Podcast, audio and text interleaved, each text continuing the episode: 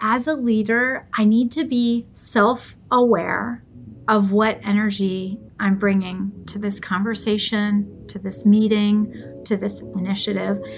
And and I need to make sure as much as possible that the wavelengths, the vibrations that I'm putting out there are going to be positively contagious. My name is Steve Gilman, and for decades I've been helping brands engage with their audiences. On this podcast, we'll connect the dots in the fast paced world of branding by talking with entrepreneurs, leaders, and marketers on the front lines of telling brand stories. My guest today is Kedren Crosby. Kedren is the president of Work Wisdom, a company that offers training, coaching, consulting services to organizations looking to enhance or improve workplace well being. They also produce a really great podcast called The Behaviorist. And Kedren specializes in leadership, emotional intelligence, collaboration, culture, and strategy. Quite a few things we all need in business. She's also the author of Slowly, a recipe for the modern lifestyle, and has written extensively on burnout, work life integration, authentic leadership, organizational culture, and communication best practices. Welcome, Kedren. Thank you so much, Steve. Yeah, thanks for joining us today. Thanks for having me. I'm glad you could make the time. I know you're busy and you have a lot going on. Um, Work Wisdom is a really unique company, and and the more I've learned about you all, I really feel like you focus on uh, some really crucial things that so many companies need right now, especially in this day and age. Can you tell me a little bit more about Work Wisdom and how you got started? Sure. Uh, Work Wisdom is a little more than six years old. However, I've been doing this work since about 1996. So I we didn't used to call it coaching. Yeah, right. Um, back in the mid 90s, um, I used to call it being helpful. Um, but um, I have always really been interested in helping leaders become the best version of themselves. And so in the early days, I used to do that by conflict resolution and a lot of transformative mediation work in the nonprofit sector. Uh, and strategy, strategic planning. And so then um, over the decades, I've refined my methods. And uh, it was about 10 years ago that I became very focused on culture shaping. So I had run several organizations myself and realized the highest performing ones were those that had a really healthy, clear culture yeah. and fantastic communication. And so I said, well, if that's true, how do you make a great culture? And so went back to school a couple more times, you know, yeah, got more right. degrees and all those things. Um, and then started trying to deliver those methods to world changers. So people who I believed were really actually making the world a better place and trying to bring them some concrete tools and techniques for making their organizations more successful, more powerful. And so so that's that's a little bit about how Work Wisdom came to be. Yeah. Well, it's a really interesting company. I think what you do is is obviously very complex because working helping companies grow, you know, leaders grow. Um, comes down to the individual leader, and then each culture and each company and, uh, has a unique situation and struggles they're going through. So we talk a good deal on this podcast about how culture is brand, and how those are uniquely connected. I think I've heard you speak a few times um, in the various things I've seen seen that you've done and on your podcast about what work culture, workplace culture really is. You know, people don't define it that well, and I've heard you define it a few different times. Could you speak to that a little bit? Yeah. So I think the simplest way to think about what culture is is um, it's how we actually get things done.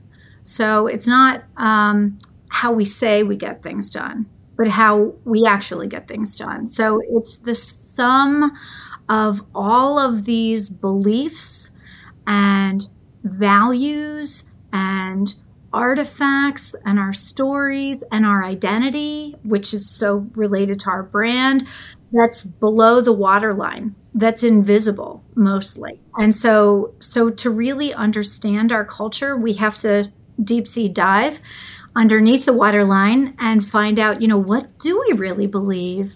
Um, we know what we say we believe because we have it painted on the lobby wall, yeah. right? So, but right. what's really under there?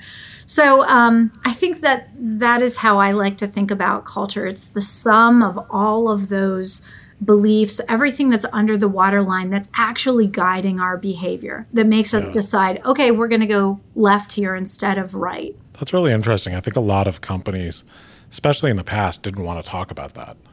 They wanted to talk about what was on the wall, the saying or the culture statement. They didn't want to talk about the reality yeah. of how people felt every day. And that's a really emotional conversation.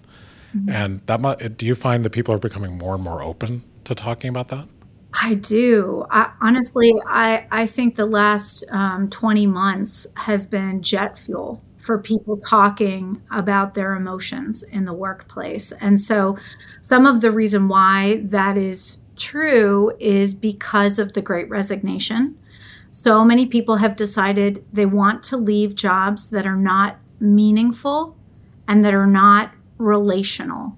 Uh, McKinsey had a great study that came out last month that's and maybe you read it too but basically people are leaving organizations that aren't flexible that aren't relational um, and they're moving towards organizations where they feel valued where they can be whole people and where they have a sense of belonging so the only way you get to that is by talking about emotions and so i think that's why so many people are open to thinking about culture in new ways yeah. and very vulnerable ways. That's great to hear. I mean, you know, we've we've always talked uh, a good deal about how we feel here at Gravity, and you know, we do our best to have a culture where we're actually talking about everything, not just the the slogans on the wall. But I just had a conversation on our last episode with uh, two brand strategists who were talking about the Great Resignation and, you know, everyone right now, I think, talks like, oh, it's this big thing that's just happening. And I think it's been coming for a long time. And it's really about once people got away from how they were treated every day, they got to pause and think, wait a minute, I, maybe I'd like to be treated differently. Maybe I'd like to be able to actually have open conversations.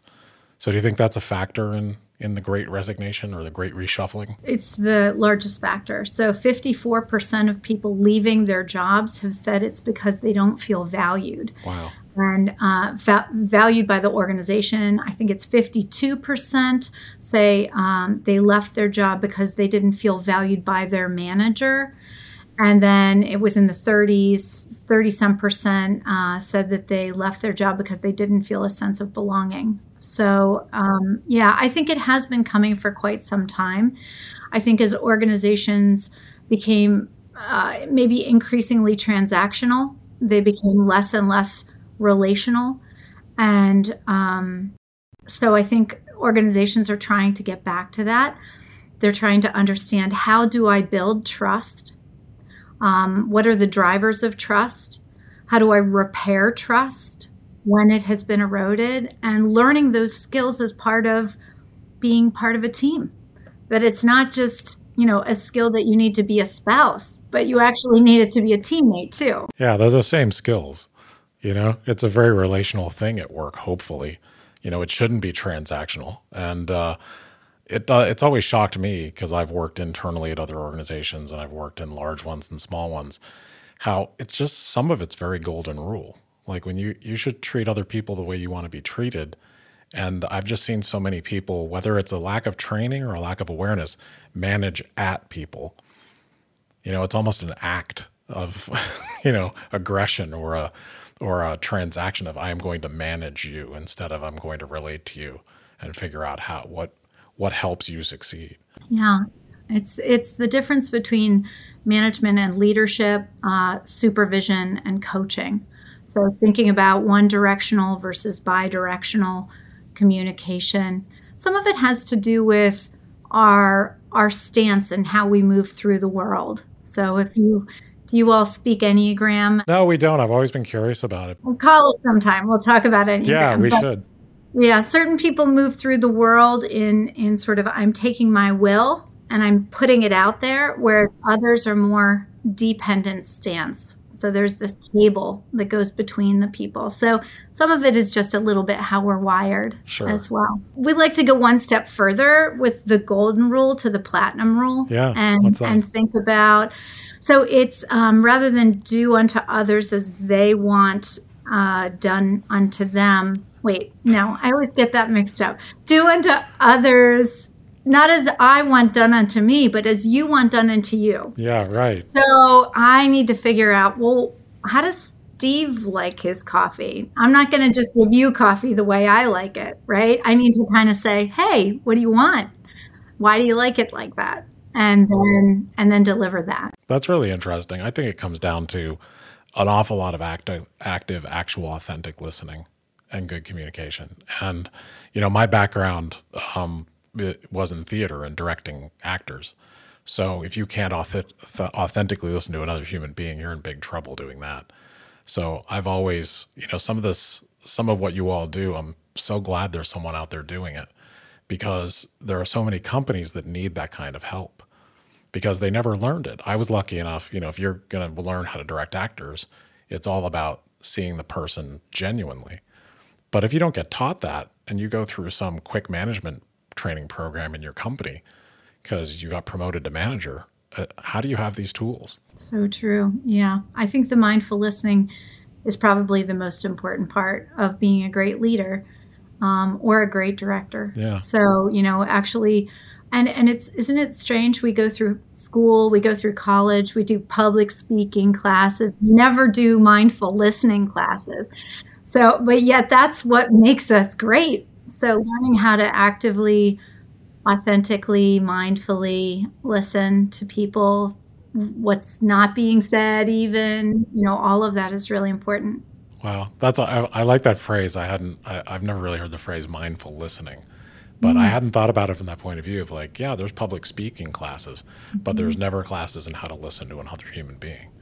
Yeah. And how to really authentically be there instead of being thinking about what you want to say or, the goal you have or the thing you want to communicate. So yeah, it takes a lot of impulse control. Yeah, I bet to, it does. To not sort of zip into the witty thing I'm about to say, right? Right. So um, yeah, there's, there's a chapter in our book on authentic communication called mindful listening. I'm gonna have to read your book. I have not read your book. I've been all over your podcast and all over your website, and uh, but I'll have to read your book. Um, because I just think, you know, if anyone out there that's listening doesn't know work wisdom, you all need to know this company and what Kedren does because I think they're adding an incredible amount of value and something we really need in today's workplace. Um, so I have a question. What do you think has made the biggest impact on you and your perspective as you've learned more and more about workplace culture? So I'm sort of wired to try to reform things. And so the way that I think about the world as how to make it better, is sort of almost as a perfectionist. And so I think I've been particularly outraged by organizations or leaders that were not relational, that did not put enough um, weight on the culture of an organization. And, and I saw um, the havoc that was that that was you know uh, just caused by by basically insufficient care in an organization. So I found that to be so uh, distressing that I think that's why I decided that I really needed to focus on it and, and find concrete, actionable ways to um, improve culture and improve relationships. But yeah, I, I, think it's interesting. The the way that I work is when I get angry enough about something, yeah. I decide I got to fix this. That's actually that's actually pretty great. That was that was a wonderful answer, and I think a very honest answer. And what I love about that answer is that comes from so many entrepreneurs and people who start things and find out new ways to do things. Is a lot of times it comes out of frustration or anger at why does it have to be this way? And then, you know, someone taking the leap and having the passion to try to fix it. Mm-hmm. So good yeah. for you. Because that's a, what you've taken on to fix is a big deal. Yeah. Yeah. Anger is a motivating emotion. it is. Anger, frustration. Same reason we have our agency is that, you know, I've been in other agencies. I didn't like how they were run. So I started this one. And, you know, I was young enough when I did it that I didn't believe anyone that told me how hard it was going to be but uh, you know, it's our 27th year. We've been here a while, so we've we've figured out a few things, and it's you know, I think wanting to change something and not have it be inhumane because you know the agency world is very inhumane to workers usually, and that's something that I was just like, I can't. People shouldn't live this way. Yeah. You know. So life is too short, it isn't is. it? So Yeah. especially not to enjoy the people you work with and not to have real conversations and be able to relate. You know, it's a very human thing. Work. Mm-hmm. I I absolutely love your staff bios Oh, on your website. And they're so whole person. And I could tell just by how they were written and the fact that those were the ones that got put on the website. You're an organization that cares about all the parts of someone's life. And that that is really meaningful. I'm sure it makes your staff feel more engaged as well. Well, I hope so. I mean, we we love them, and they're just great people, and they're interesting, and they're quirky, and everyone's got their own unique thing. And one of our newer employees had her husky running around here earlier today, and it was just a blast to see the dog be so happy, and you know, just I love stuff like that. Yeah, me too. You talked on your podcast, The Behaviorist, you talked a little bit about something that I'd be curious to hear more about, about work life integration. And I think that's really a very current thing that's going on right now, people trying to figure out what that means. And I think people often, you know, you get into that old cliche of work life balance, mm-hmm. which I'm not even sure what that is. But I've heard you talk about work life integration a little bit. Can you can you tell us a little more about that idea? Sure. Yeah. Um, I was, I was probably, it was probably the early 2000s, and I had a Blackberry, you know, the kind it would vibrate. And I was at Walden Pond, and I was trying to have this transcendental moment, and my Blackberry kept on vibrating, and I was like ready to chuck it in. And and that was the moment where I I figured, you know, that work life balance wasn't working anymore. You couldn't just segment your work life over here and your other life over here. That I needed, now that technology was everywhere, I needed to learn how to integrate the two and stay sane. So, um, so that's when I started sort of using that phrase of work life integration and trying to find healthy practices so that I could weave all the parts of my life together so that I could have joy and achievement. And um, what I found worked was really creating this purpose on the planet. So, thinking about this overarching purpose why am I here? What am I supposed to be accomplishing? Getting really clear on that. And then thinking, okay, I'm going to take whatever I do for money and make sure it's folding up into that. Yeah, right. I guess that's a job. Sometimes I don't know. As an entrepreneur, maybe some years it's not. Yeah. Um, and taking, you know, whatever I write, taking how I raise my children, taking what I do for volunteer work, um, and making sure that it's all fulfilling that one purpose. And then it started feeling like a braid, and that I was just weaving these pieces together in in service of this purpose. And so um, I just was able to feel more meaning and joy. And I was less uh, resentful if I was doing work at 7 p.m. because I might also be unloading the dishwasher at 10 a.m. And just like it was all just kind of working together in service of the same thing. So, um, so yeah, that podcast with Dr. McCrae from University of Florida, she had some great tips too on how she's weaving it all together. And I think a lot of people are finding new ways. I don't have all the answers, but um, I think what we need to do is give ourselves some some grace that we're all trying to figure it out, and um, and change how we do work to recognize maybe you need to take a run in the middle of the day. So, and that's okay. You know, uh, if it's okay, then that's okay. It should be okay. Yeah, we just want to keep you flourishing. And your workplace wants to keep you flourishing, your home life wants to keep you flourishing. So, what do we need to do in order to make that happen? Yeah, I'm glad that's something you all talk about because I think a lot of companies need it. There are still a lot of companies that are very old school about the nine to five and making sure you're at work or at your desk or and I think, you know, that the change has been thrust on everyone with the pandemic, of course, to try to figure this out. And even my experience, um, you know, I've always been someone that didn't like a traditional work schedule. And, you know, there were times certainly in the past that I felt like that wasn't something I should talk about or, be completely comfortable with, even within myself.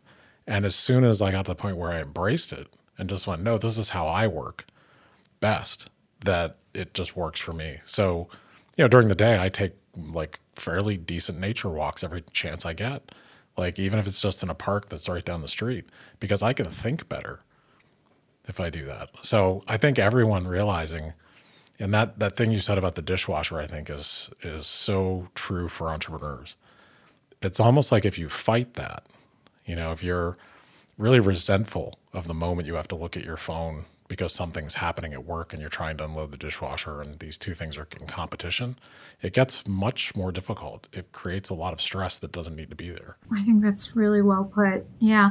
And I think that that, that nature walk should be encouraged if it helps you be the best version of yourself. Yeah. So you come back from your nature walk, you get a, on a call with a client, you're curious and open and creative and yeah. all of those wonderful things. I would want you on nature walks four times a day. You know, let's get yeah. Steve to that place. Just keep um, him walking around. Keep him outside. Yeah, keep yeah. him outside. Just stay outside. I actually like to do conference calls when I walk around because I just think better. Um, so, how do you think? Obviously, there's been a lot of change in workplaces since you know in this new pandemic age in the last 18 to 24 months. So, what have you seen? You know, the people that you help and the companies that you help. What have you seen are the biggest struggles? What are people really having a hard time with? Well, I would say what was most surprising at the beginning of the pandemic is conflict evaporated. So yeah. we used to do a lot of work around conflict resolution and organizational conflict and and co-leadership work where there was tension between leaders and with by April there was nothing like that. So that was really interesting that um, moving to remote work uh, facilitated the kind of pause practice so that people were able to manage their emotions, um, be thoughtful about their responses, and, and manage conflict. So, that I think is curious about something good that happened. Um, I think what we saw was um, a need to put our attention on a different kind of distance. So we talk about affinity distance is the the the distance between um, people in terms of relationship, how much trust we have, um, how much I can depend on you. And so it used to be that we focused on physical distance in the workplace, and now we put our attention on affinity distance. How much do we have interdependence? How much do we have trust between each other? So it's a shifting of attention and then the skills that go with that in terms of how do we collaborate? How do I repair trust? How I do I foster trust with you?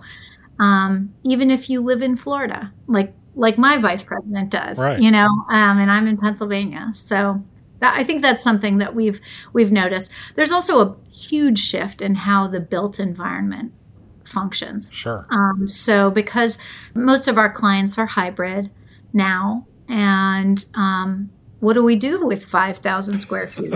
yeah. I don't know. all this room, yeah. Roller skate. Yeah. I don't know.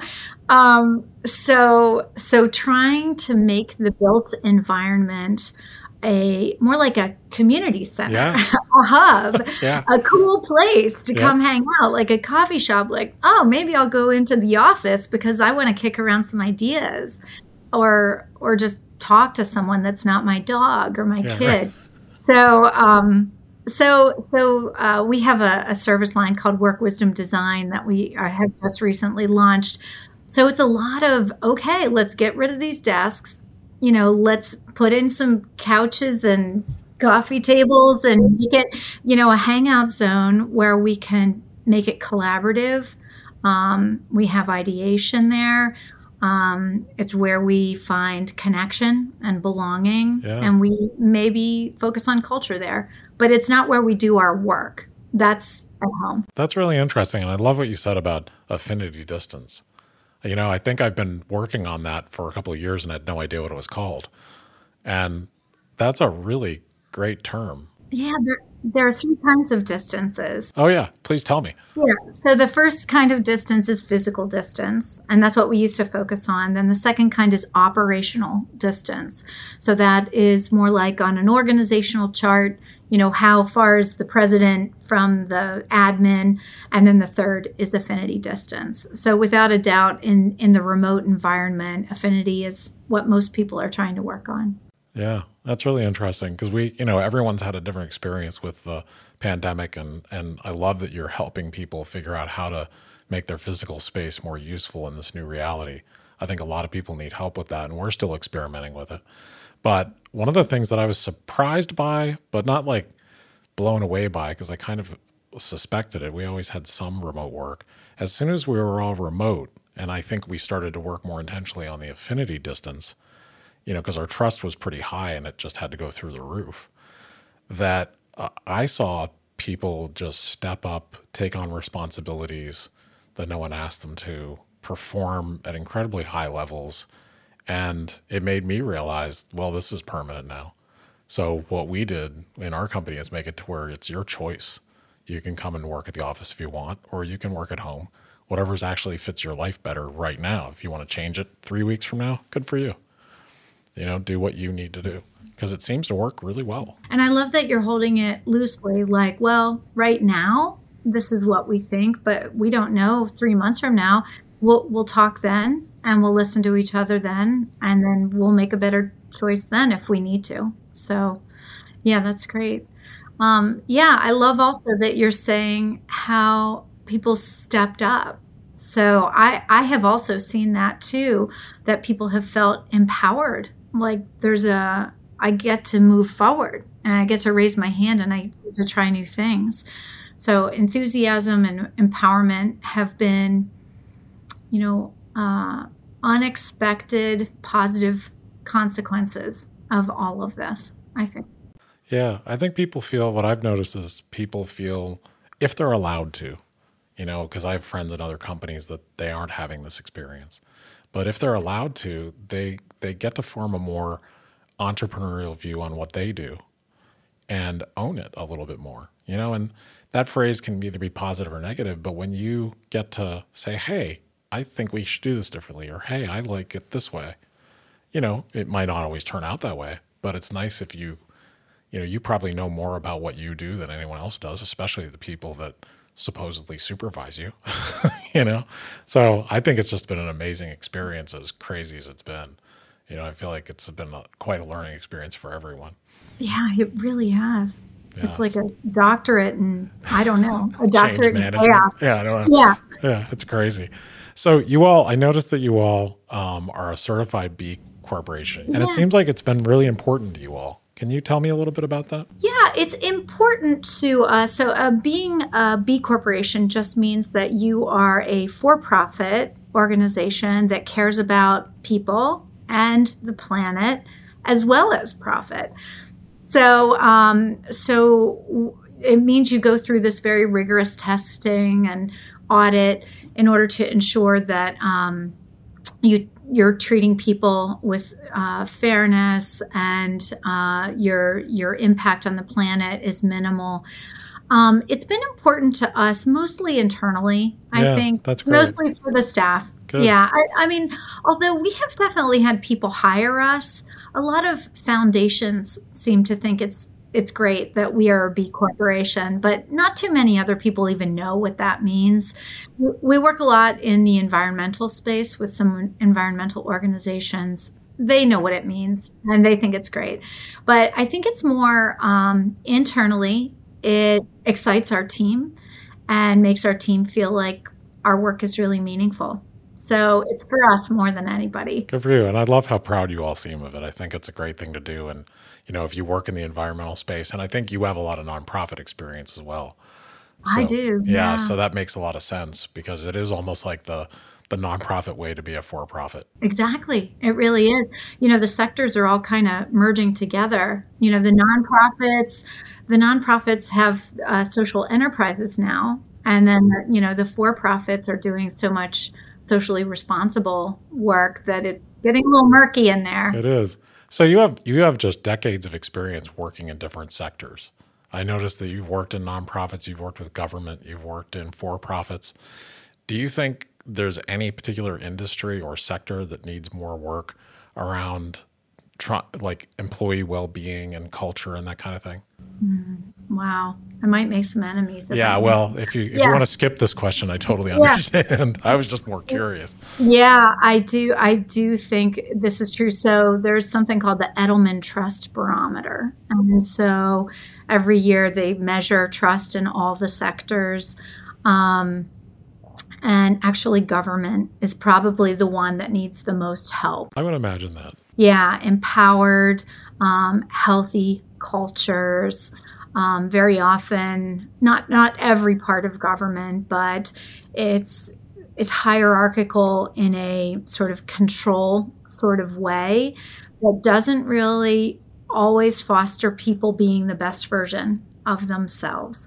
And so um, I would say, in terms of the three sectors, that would be the one that has has some growing to do. Yeah, well, that makes a lot of sense because their leadership changes for different reasons. Mm-hmm. They're, you know, a lot of the things they have to operate operate by regulations aren't to their choice; they just are.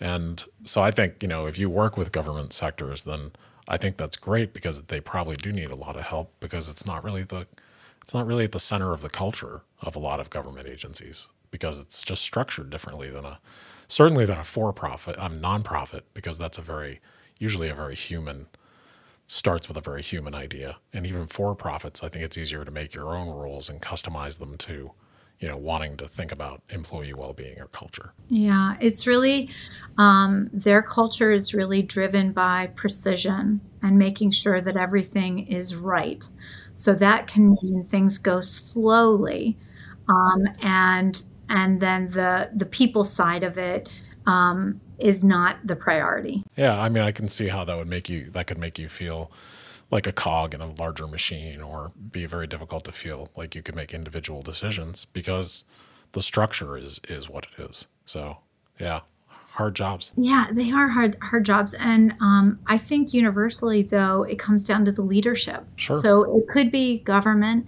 but if there's an incredible leader uh, over in that government um, entity, uh, people can still feel belonging and that they're flourishing and that their strengths are being tapped into. So I've seen really beautiful work in the government sector, but universally, I would say that's the one. Yeah. Well, a lot of times it does just come down to individual leaders and, and vision and, and communication style and all those things. Um, so I saw a, a, quote that I think was on your LinkedIn profile, and I just wanted to ask you a little bit what it means to you. It's a Peter Drucker quote, and the quote's Your first and foremost job as a leader is to take charge of your own energy and then help orchestrate the energy of those around you. So I, I really love that quote. What does that mean to you? I just love Peter Drucker. I just, I, I just do. Um, that is so powerful to me. To me, that is a, a beautiful um, articulation of emotional contagion. And so it's this idea that as a leader, I need to be self aware of what energy I'm bringing to this conversation, to this meeting, to this initiative. And and I need to make sure as much as possible that the wavelengths, the vibrations that I'm putting out there are going to be positively contagious. So I need to manage my energy. I need to be aware of it, and then I need to manage it. And so for me, if that means I'm being fiery about something, um, that I go for my walk in the woods and then I come back and I've got great ideas and I, you know, I'm I'm energetically, you know, contagious in all the best ways. So people are catching my dreams and my inspiration. And not too much of the fire. Yeah, yeah. Me and my fire, and her Scottishness. But um, yeah, I think that I think that it's something that's so important, and um, we we talk about resonant leadership in the world of emotional intelligence. So understanding how our res- how do we resonate? Yeah. You know, like like those water glasses. Yeah. You know, or do we are we dissonant? And so um thinking about what it is that we do to renew so that we engage in hope, that we engage in compassion, so that we are continuously resonating. And our teams catch it, and then they resonate, and then everybody's humming. That's really cool. I love the I love you know a lot of the terms you use and the way that you explain them. I think is you know it's something that I think people connect with right away because whether we're a coworker or a leader, you really can picture whether you're resonating or whether you're being dissonant. I mean, I can think of days when I've resonated and days that I've been pretty dissonant. So that's a really that's a great way to look at it. Um, you know, I think that's the job of every leader is to try to resonate and not just you know be a mess all over everyone. that's right, because we're we're actually more contagious than people who are not uh, in power. So the, the more uh, sort of the higher up you are in a hierarchy, the greater weight your contagion has. So you got to do your hand washing, your emotional hand washing. Yeah, and I think that like you know, obviously you know the higher up or the more of a leader you are, you're you're more contagious. But I find that that's employee to employee, employees to leaders, any member of the team. You know that that sort of emotional energy that people put off can be really powerful. You know, if you care about each other and someone's angry, you can feel it, or if they're sad, you can feel it. And you know, I, I one of the things of the pandemic is, I think people are a little bit more comfortable talking about how they feel at work than they used to be. And so, are you finding that that more and more of your of the clients you work with are trying to be more comfortable with that? Yeah, I think it's definitely true. Yeah, and because there's been so much grief. Yeah people are open to talking about that, and there's been so much burnout. Um, people are talking about well being. And so, um, in order to really mitigate burnout, we need to be able to talk about what burnout really is. Burnout is not really just a deficiency of self care it's not like oh i didn't get enough yeah. massages this week it's yeah, not right. that it's it's emotional exhaustion it's cynicism and it's professional um, efficacy that we feel like we're putting in this much effort uh, but we're not moving the needle so that's really what burnout is. So, yeah, people are definitely talking about emotions a lot more. We have feelings wheels all over the place yeah. at Work Wisdom. In fact, I got to show you. Yeah, let me see. I hope it's okay. Oh, absolutely. This is a, a pillow, a wow. floor pillow that's the feelings wheel, yeah. if you know what the feelings wheel is. But we have couch couch pillows with them too. So people, you know, especially people who are a little new to emotional awareness, it helps them identify which feeling am I feeling right now, and so cool. uh, and then how do I use that? I'm definitely going out and get a feeling wheel pillow right away to put in our office. So that you know that brings me back to something I wanted to ask you about. In 2008, you wrote a book um, entitled "Slowly" about how to rebound from burnout, and then recently you re-released it. So what the reason you re-released it, I'm assuming, was the pandemic and how many people are dealing with this now. Yeah, so many people were asking us. Um, and this was really January, February, so we hadn't really gone back yet. But a lot of our clients were saying, we don't want to go back to the frenzy. We're afraid when we go back that we're going to jump on that hamster wheel again and it's just going to be total frenzy, um, just like it was before. And we weren't happy then, and we kind of like the the new pace. Um, and so, so yeah, the team here decided it was time to just re release it. And so really the only thing that changed was the cover. But um, but it was it slowly is a method for work life integration and the positive no deciding what you're not going to do so that you can be more intentional on what you do want to do um, yeah so it was the pandemic that we thought that that would be helpful. And it turns out it was. A lot of people have been glad to read that. I ordered a copy and I'm really looking forward to reading it. And we'll put a link on our on our landing page for your episode on our site for this. And I encourage everyone, it's on Amazon. You can go find it or you can go to the Work Wisdom site and see this book. Are there any takeaways, like quick takeaways or any any advice you give people right now that are watching or listening to this and saying, "Yeah, I feel a little burned out. What can I do right now?" I think it's about communication. Back to your point, you know, I think so much of it about is about communication. So burnout, the, the clinical burnout is really about emotional exhaustion. It's not overwork necessarily. You know, you could probably work 90 hours and not burn out if you feel it's meaningful. Yeah. So, so thinking about is this emotionally uh, exhausting to me, and why? Um, do I have a sense of cynicism and lack of enthusiasm, and why? And then also this idea of do I feel like I'm not moving the needle? Like I put in this much work, but I'm not really getting anywhere. So I think once you've self-diagnosed, then you can start to talk to your coworkers, your boss um, and say, you know, I think we've got a culture issue here.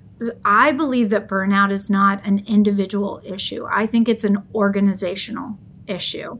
And so, what do we need to do organizationally so we create meaning so people have lack uh, they they don't have that cynicism anymore because they believe in the meaning of it um, where we're creating practices where people don't become emotionally exhausted, but they're able to get renewed so that they are refreshed. Uh, it's really not as many hours. And then also, what's going on that we are putting in effort, but we're not making the needle move? So, what's happening systematically that it's like we're swimming through molasses? Yeah and never getting ahead. Yeah. yeah. So um so I think it then becomes courageous conversations about uh but but that's hard to do when we're so wiped out. Um so it, it takes it takes some effort, but trying to diagnose it and then having some courageous conversations I think is part of the way forward. That's great. That's great advice, and and I'm sure there's a ton more in your book slowly. So I'll I'll enjoy reading it, and I hope other people read it too, because I think everyone everyone I've talked to and everyone I know right now going back to work after you know being completely at home and now trying to integrate into a hybrid environment. I think that along with the reframing of work that everyone's been through, that I think it's easier for people to feel burned out systemically right now than ever before because the systems are all blown up. That's a lot for everybody. It is a lot. I also think there's this ripple effect with the great resignation. You know, if 40% of people have actually left or are about to leave, that means there are so many open spots yeah. on teams right now. So that, you know, when you call the bank, I don't know. I, I, who are you talking to? I don't know. I mean, it might be the president of the bank who's yeah, like, who knows who's answering the phone? Yeah. Yeah. So I think that there's just a lot of glitchiness because of the resigna- great resignation, yeah, too. Sure. And hopefully it'll all settle down and get more people in the right spots and people feeling better about what they do. So, what do you think is a common myth that you hear from organizations or work with organizations on about culture or employee well being? this one always makes me laugh. Um, that it's about fun. Yeah, right. you know? So I was talking to someone yesterday, and they said, "Well, we do have a director of fun." Neat. And I was like, "What does that even?" So you've got a ping pong table that has nothing to do with culture. Yeah. I mean, I guess there's this sort of dot com idea that if we get a foosball table, we'll have a good culture, but that is not really the way it works. So that that is the myth a ping pong table will not. And some beanbag chairs, and we're done. No, we fixed it's not going to work. Yeah, done and done. Done and we're done. done check and check. Yeah, yeah, yeah. So that I would say that's the one. It's yeah. not about happy hours, and you know. It sure isn't. Yeah, it's sure about a lot more than that. Yeah. So, you know, you've you've come a long way, and you do really important work. Um, and I think you help a lot of other people um, try to get through things that are really difficult and learn things that are really hard as you were doing this and getting to where you are now, what piece of advice were you given that's really stuck with you? Well, it's it's sort of uh, it was a quote that came from a Harvard Business School professor that I screwed up in my mind and told myself so many times that I thought it was her advice, and then when I went back to look, I just messed up her quote. That's cool. So, yeah, it's embarrassing. But so I, I, it's, uh, I forget her name's Rosabeth. I can find the quote for you if you want.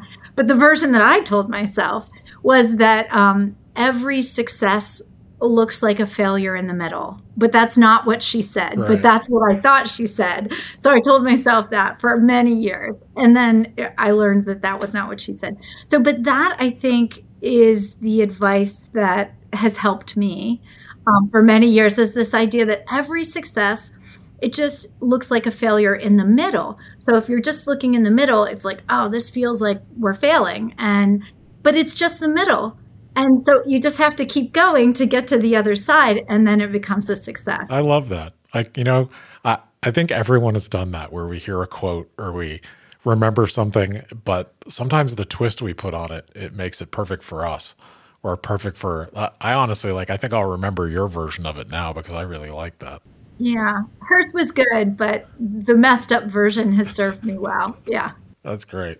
So what's one, one book or article or, or, you know, a must read for people who are interested in, you know, either culture or employee well-being? What do you think people should start looking at? If, you know, one besides calling you all, what should they do? Yeah, you know, I gotta say, there's so many books I love. Um, everybody on our team is pretty obsessed with No Rules Rules, um, which is by Reed Hastings about culture shaping um, at Netflix. So that that wa- one that has really influenced us quite a bit. Um, Nine Lies About Work by Marcus Buckingham and Ashley Goodall is my favorite.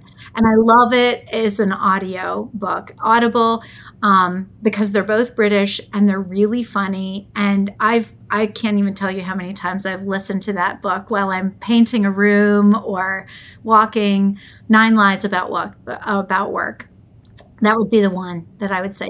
Buy that one. Yeah, we'll uh, we'll link to that on your page. Um, Okay. I've heard of that book, so now it makes me want to read it anymore, even more. Um, so this is a question I always ask people: uh, What you know, you're you're interacting with with people going through different levels of change, and you're you're helping them and giving advice. But what's something that you think you've learned this week or recently? Well, I think today, this morning, uh, my lesson learned was um, to embrace flexibility. So, embracing flexibility actually helps with stress, and if you do it the right way. So that that was a lesson that I learned about two hours ago, and uh, I'm still working on it.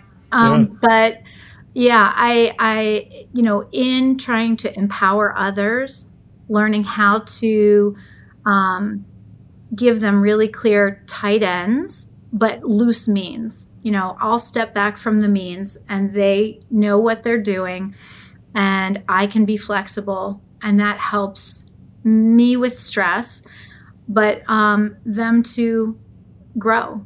And so I think I think that's something that I've been learning today. That's great. I love when people ask the answer was something that they've learned today. Yeah, I think we all learn all the time, so Yeah. it's pretty amazing.